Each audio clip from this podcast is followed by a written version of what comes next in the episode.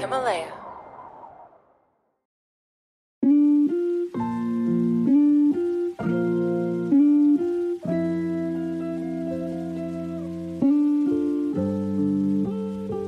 现在在网上很火的薛兆丰老师，他在很多问题的分析里面，就是因为忽略了经济学自身的短板，而盲目的去用经济学的方法解答很多本来不适合用经济学解答的问题，从而得出了很多荒谬的结论。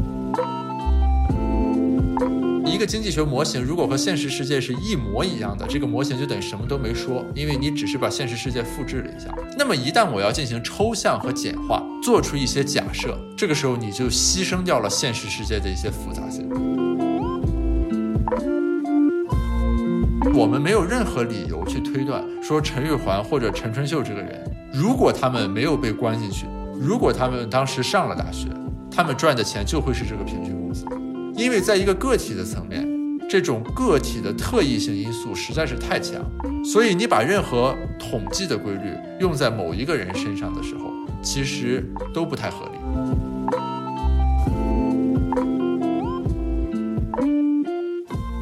Hello，大家好，欢迎收听这期播客，我是 Gareth。呃，今天这期播客呢，其实主要想和大家进行一个反向的思考或者探讨。交流的问题是什么呢？就是经济学如果作为一种方法，它的短板在哪里？或者说，经济学不能回答什么问题？那么，之所以会有今天这期播客呢，其实是因为之前两周我去各地开了几次学术的会议，而且也给高中生以及大学低年级的本科生做过两次关于经济学方法论的呃科普介绍性的讲座。那么在所有的讲座的最后呢，基本上都会安排问答环节，然后其中有两个问题呢，其实我感觉自己在当场没有给出很好的回答或者说答案。那么这些问题其实也激发了我后来在出差返程路上更多的思考，进而有了今天这期播客的内容。呃，大家都问了什么问题让我感到难以回答呢？第一个问题呢是在一个分享会上有高中生提出来的。他当时问的问题就是说，嗯，最近媒体上所宣传报道的这个张玉环，嗯，案件得到了平反，那么我们该如何用经济学的规则去计算国家该补偿给他多少钱？同时与之一个平行的问题是，之前在山东地区的这个高考冒名顶替的问题，有一位叫陈春秀的这个女生，当时考上了大学，后来被顶替了，那么现在这个事情被查出来之后，又该给她怎样的经济上的救济？和补偿。我在当时与同学交流的时候呢，我就给他们讲说，严格从经济学意义上讲呢，其实我们有很多办法去推算和估计这个数值。比如说，我们看一看这一代大学生的平均收入工资是多少。然后就给这个被顶替的人按照这些年的收入进行补偿，或者说居民人均收入或者城镇职工平均工资是多少，给入狱二十七年的人进行一部分补偿。但我自己其实也知道，这个答案是无法让大家满意的，或者说经济学在这方面给出的这个答案不太具备人文的基本的关怀。这是第一组问题，就是在受害人的国家赔偿方面，经济学能给出怎样的启示？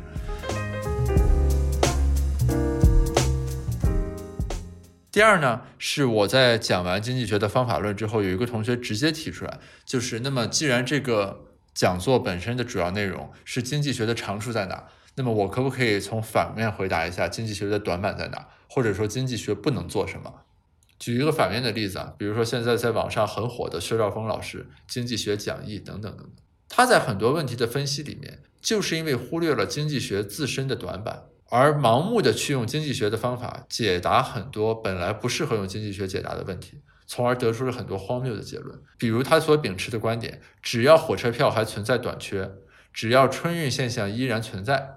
就表明火车票涨价还没有到达应有的幅度。换句话说，他认为火车票就应该一直涨价，涨价涨到没有春运难的问题，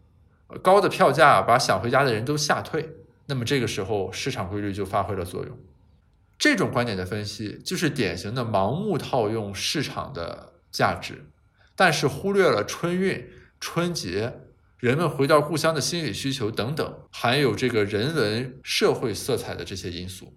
这是值得经济学研究者去警惕的，或者说是值得经济学爱好者警惕的。那么这两个问题其实是启发了我就此有关的这个很深度的一个思考。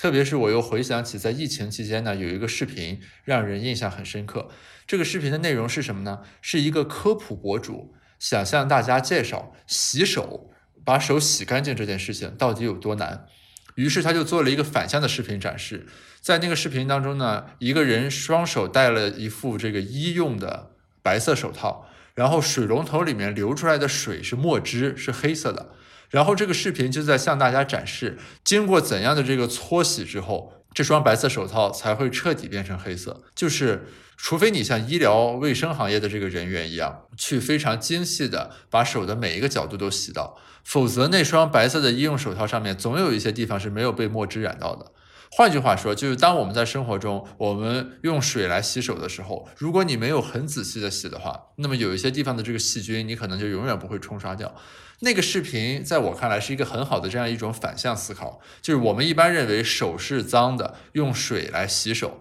但是他把手上戴上了白色手套变成干净的，然后用墨汁来冲这个手套。进而表现出洗手多么困难。同样，我们今天要做的这样一个思考和讨论，也是对经济学的一个类似的形式的反向的思考和讨论。就是如果说之前我们的所有博客都在交流的是经济学的方法帮助我们看到了什么，那么今天我们这期博客的核心内容就来探讨经济学到底不能回答什么。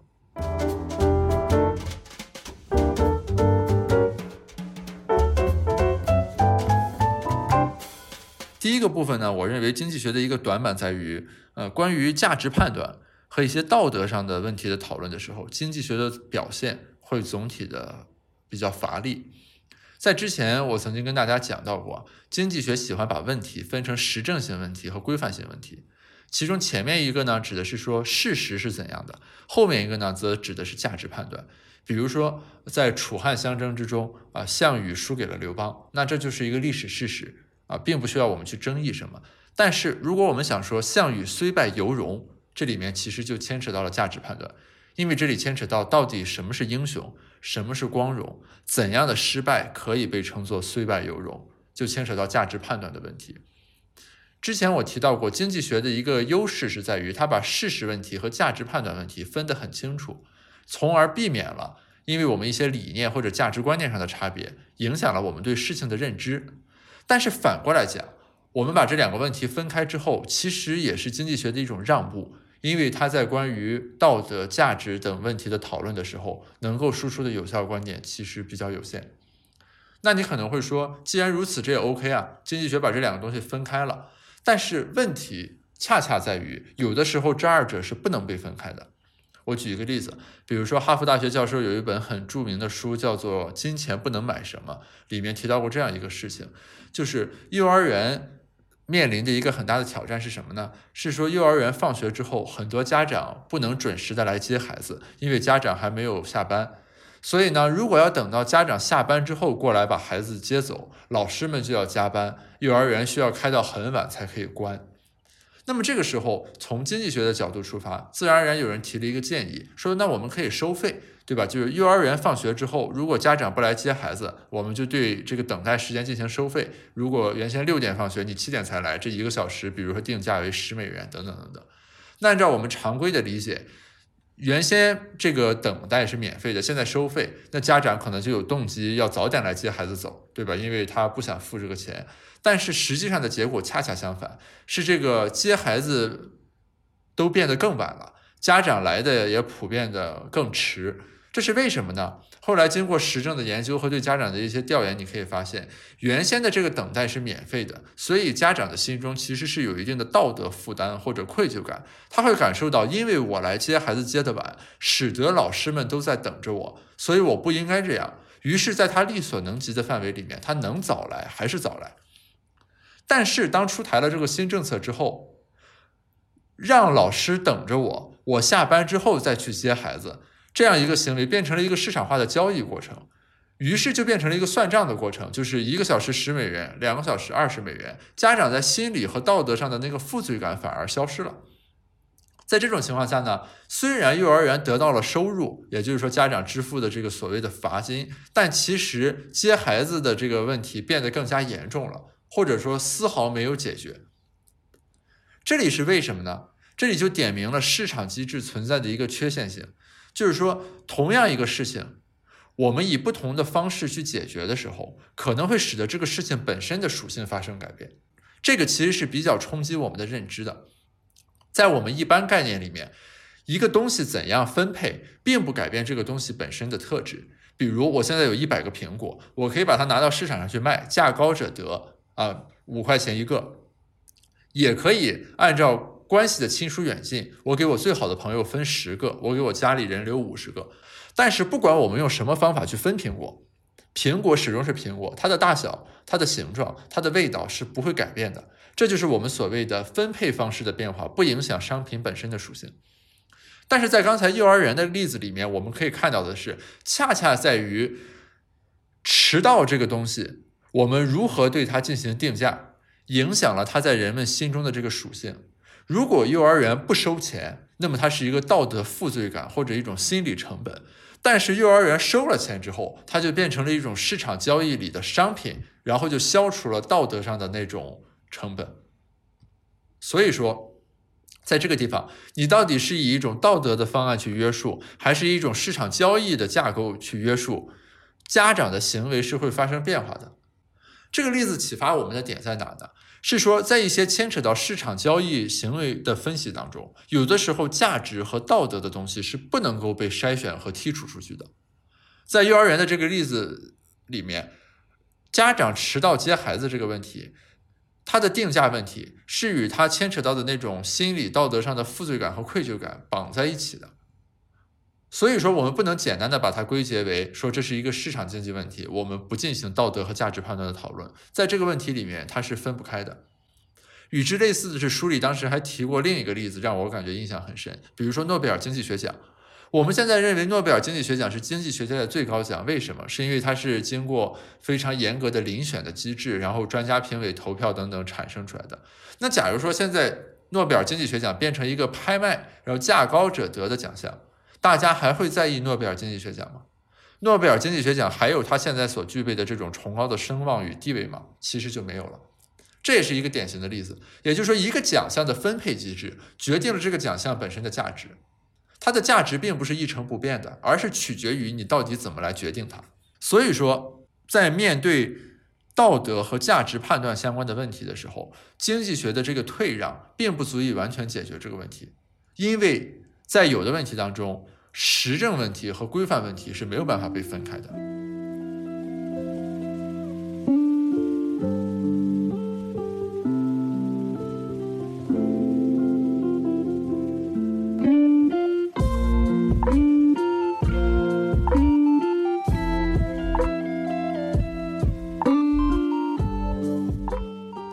这是第一个方面，第二个方面是在于什么呢？是在讲座的过程中，我和另一位经济学者进行过一个对谈。我们对谈的时候提到这样一句话，就是美国有百分之几的人认为五 G 是可以传播新冠肺炎病毒的。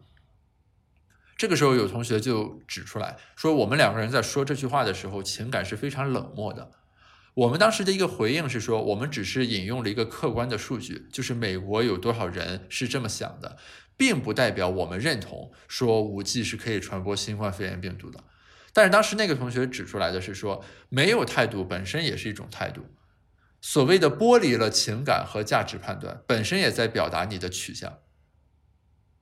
如果一个看起来就很荒谬的东西，你没有对它进行批判，那么你变相的就是在进行一种纵容。所以他认为说，我们那种。没有任何情感的引用这样一个荒诞的观点，其实本身传递了一种情感，就是我们对这里面的这种荒诞性的一种漠视，对自身作为经济学家去纠正错误认知的使命的一种抛弃与背离。当时我们两个人的共同感受是说，这个同学提的这个问题，其实我们很难回应，因为我们之前一直会认为经济学对价值判断的这个分离与回避，是他保证自己客观与理性。的重要的基础之所在。然而，这位同学所指出的问题，其实在于说，这种看起来的客观和理性，本身也已经在表达你的态度了。换句话说，就是没有人能够让自己彻底的变成一个呃客观个体，不存在任何主观判断。你一定会有自己的主观判断。这就意味着，即便我们自己说我没有在进行价值判断，我只是在转述这样一句话。那么你没有价值判断本身，其实也在表达你的态度，因为或许我们默认的态度应该是批判，而不是中立。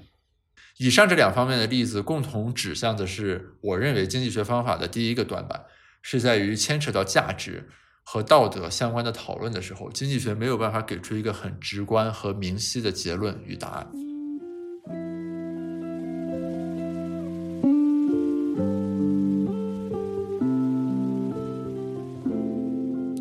那么，经济学的短板之二是什么呢？我其实是认为说，它对于目标函数是怎么来的这个问题没有一个答案。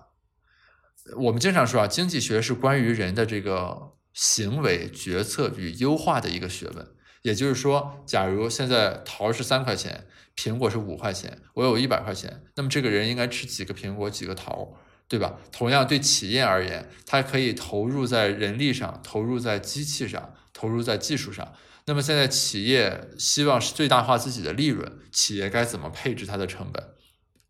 再比如说，对一个官员而言，他希望最大化的是自己的晋升概率，于是他要推动地方经济增长，推动地方环境保护，推进脱贫攻坚等等等等。以上我们描述的这些问题都是很典型的经济学问题，是什么呢？是说我一个个体，比如说我是官员，我是消费者，我是企业。当我面临一些约束条件的时候，我该怎么做，去最大化的实现我想要的那个目标，也就是所谓的消费者的效用、官员的晋升概率、企业的利润等等等等。这是经济学标准的研究范式和关注的内容。那么随之而来的问题是，我们如何知道消费者在意的是什么，企业在意的是什么，官员在意的是什么？企业真的只在意它的利润吗？官员是否真的只在意他自己的晋升概率呢？这个问题其实我们无从解答。经济学在这方面做的是说，我们视这个为给定，也就是说，我们先假设企业是最大化利润的，然后我们用数学等等相关的这个方法来进行优化，最后得出结论：你应该雇多少人，按多少机器进行多少研发。但是企业是不是利润最大化的呢？除了利润之外，企业关注的又有什么呢？这个我们就无从回答起。与之类似的是，在个体的行为决策当中，我们经常会分析，比如说一个人在就业的时候要考虑，我去国企、去民企、去当公务员、去做学术等等等等。然而，我们在比较这些具体选项的时候，其实我们没太搞明白，我们究竟在比的那个底层的东西是什么。比如说，我们比的是薪酬，比的是社会地位，比的是职业的前景，还是说这个职业以后面临的不确定性？经济学的思考和分析，很多时候是在具体选项的比较当中给出优化的结论，但是我们可能忽略了一个 first order 艺术，也就是说前置的这种问题，是说我们在比较这些选项的时候，我们在依据什么去比较？用术语来说，就是我们每个人的效用函数到底是什么？那经济学在回答这种问题的时候，其实是比较无力的。因为这个问题其实有点类似于哲学里面经常讨论的“我是谁，我从哪来，我到哪去”的问题。我们不同个体每一个人所在意的东西是不同的。比如说，有的人很在意我在工作中要自由，有的人在意的是我的薪酬收入，因为我要用钱去实现其他的事情；有的人在意的是说我做的这件事情是创新的，是之前没有人做过的。有的人在意的是我当前所做的这件事情能够切切实实的解决一个人、几个人、成百上千个人所面临的具体的问题。还有的人在意的是说我的影响力、我的表达能够被更多的人听到，等等等等。这些偏好本身都没有对错之分，但问题是这些偏好是怎么来的？我们该如何知道自己的偏好是什么呢？这个问题或许可以从哲学、从心理学。从政治学、伦理学、社会学等等角度去思考和分析，但唯独经济学在这个方面能给出的答案其实是非常有限的。为什么呢？是在于经济学通常会回避目标函数本身的变动，因为这个维度的这个分析呢，解释力太强，也就什么都没有解释。我举一个例子，比如企业。近几年来，可能普遍会更加重视自己的社会责任，或者说投入了很多资金去扶贫、扶助偏远地区的建设，在一些经济欠发达的地方建厂。那我们该怎么解释这种行为？如果我们诉诸于这个目标函数的改变，我们就可以说啊，现在的企业家的心理变了，原来他们只在意利润，现在他们同时在意利润和社会责任。这句话永远都正确，因为它不可能被证明错误。恰恰是因为这种不可证伪性，所以经济学就一直回避这种讨论，也就使得在回答你到底在意什么，你到底想要什么，我的需求为什么是这样，回答诸如此类的问题的时候，经济学总体是比较失声的，因为它没有办法给出很有洞见和穿透力的答案。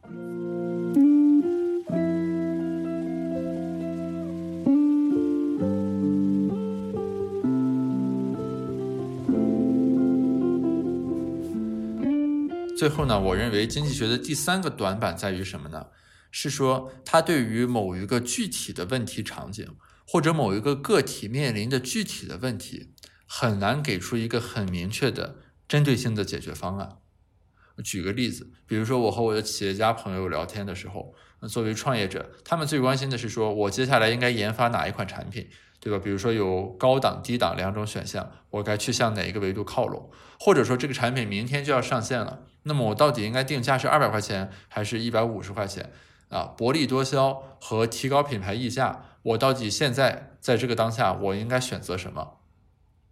还有就是我们之前提到的，比如当一个个体明天他就要对一堆 offer 给出选择，他现在收到了头条、阿里。腾讯啊，不同的岗位，有的是产品，有的是运营。那我为了我的职业路径的优化的角度考虑，我该怎么做？我们可以看到的是说，当这个问题非常非常的具体，以至于在当下我们就要能够在 A、B、C 三个选项里面给出一个具体答案的时候，经济学对此其实是比较无能为力的。这是为什么呢？我跟大家分析一下这里面的原因和逻辑。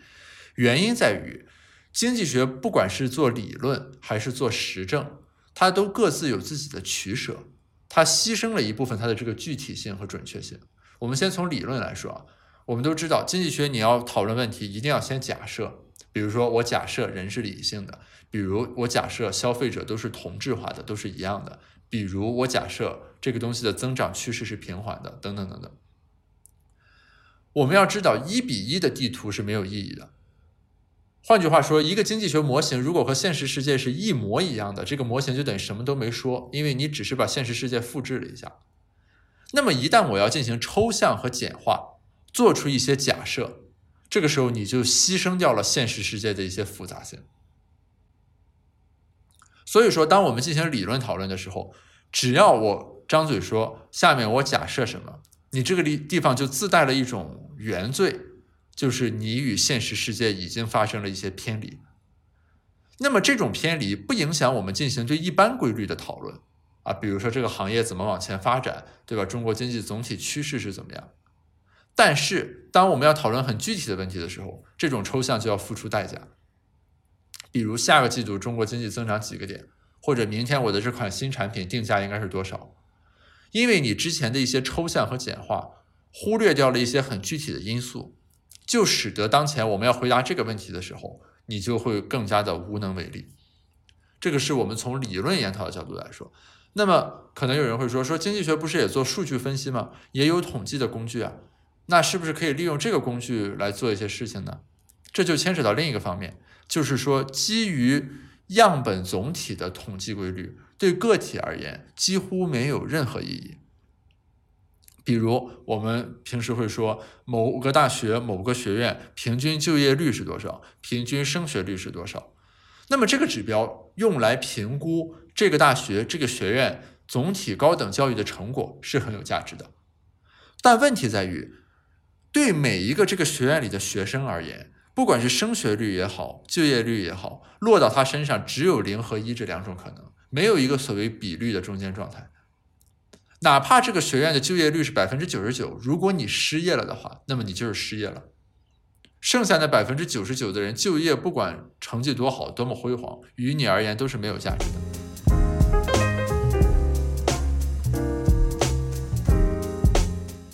同样的道理啊，我们回到这期播客开头，我们讨论张玉环、陈春秀的这个补偿问题，是同样的逻辑。我们固然有很多统计指标可以来说，城镇人均收入是多少，城镇职工平均工资是多少，高等学校毕业生的平均收入是多少。但是我们没有任何理由去推断说陈玉环或者陈春秀这个人，如果他们没有被关进去，如果他们当时上了大学，他们赚的钱就会是这个平均工资。因为在一个个体的层面，这种个体的特异性因素实在是太强，所以你把任何统计的规律用在某一个人身上的时候，其实都不太合理。我们也完全可以假设说，陈春秀当时如果读了本科的话，他可能在考研中发挥出色，最后考上了北大清华研究生，然后还可以出国读个博士，最后变成了科研工作者。当我们对一个个体进行讨论的时候，你基于大数据样本得出来的统计规律，并没有什么直观的借鉴意义。所以说，经济学在这方面能够给出的答案，至多是说：第一，提供一个参考，如果平均来看，它或许能挣多少钱。第二，明确的承认我们的短板，就是坦率来说，我们也给不出一个准确的建议，因为到底该补偿张玉环多少钱，补偿陈春秀多少钱，不是一个经济学所能够探讨的问题。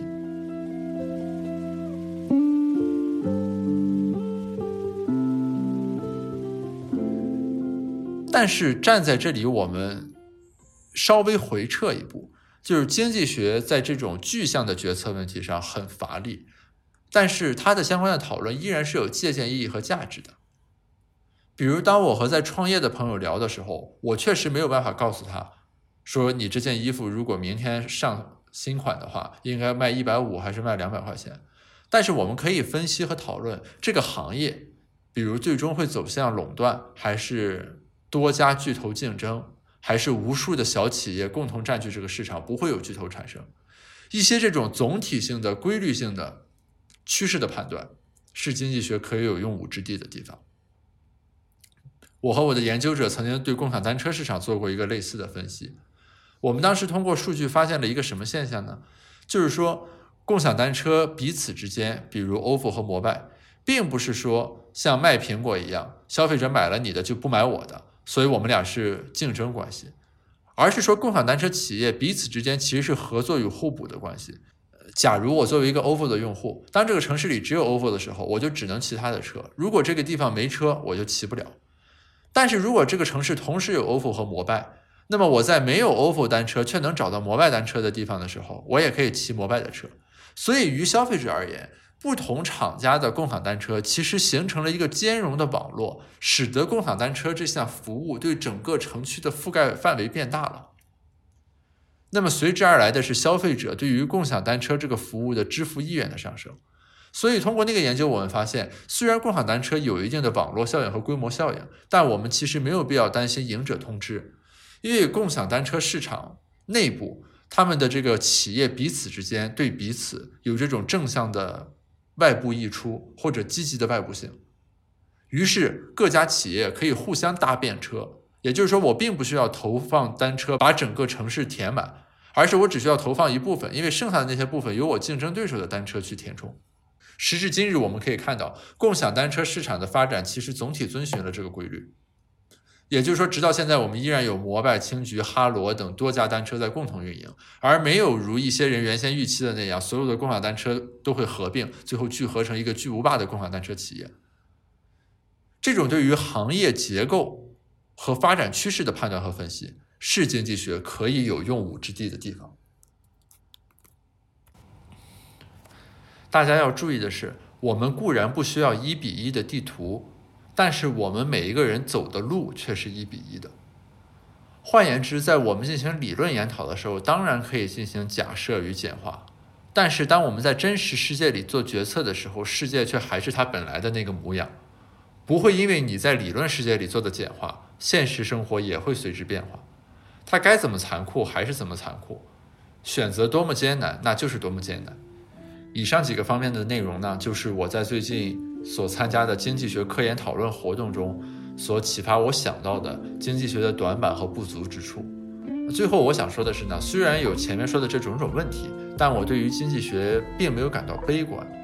是因为任何一个学科一定有它的适用边界和它所能解决问题的这个范畴，没有任何一个学科能够解决世界上所有的问题。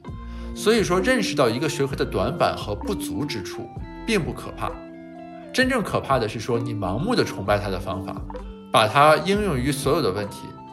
沉溺于其中，却对它的短板没有认识和了解。就是当我们明确经济学思考方法的锐利，明白它的长处的时候，一定要同时考虑到它的不足。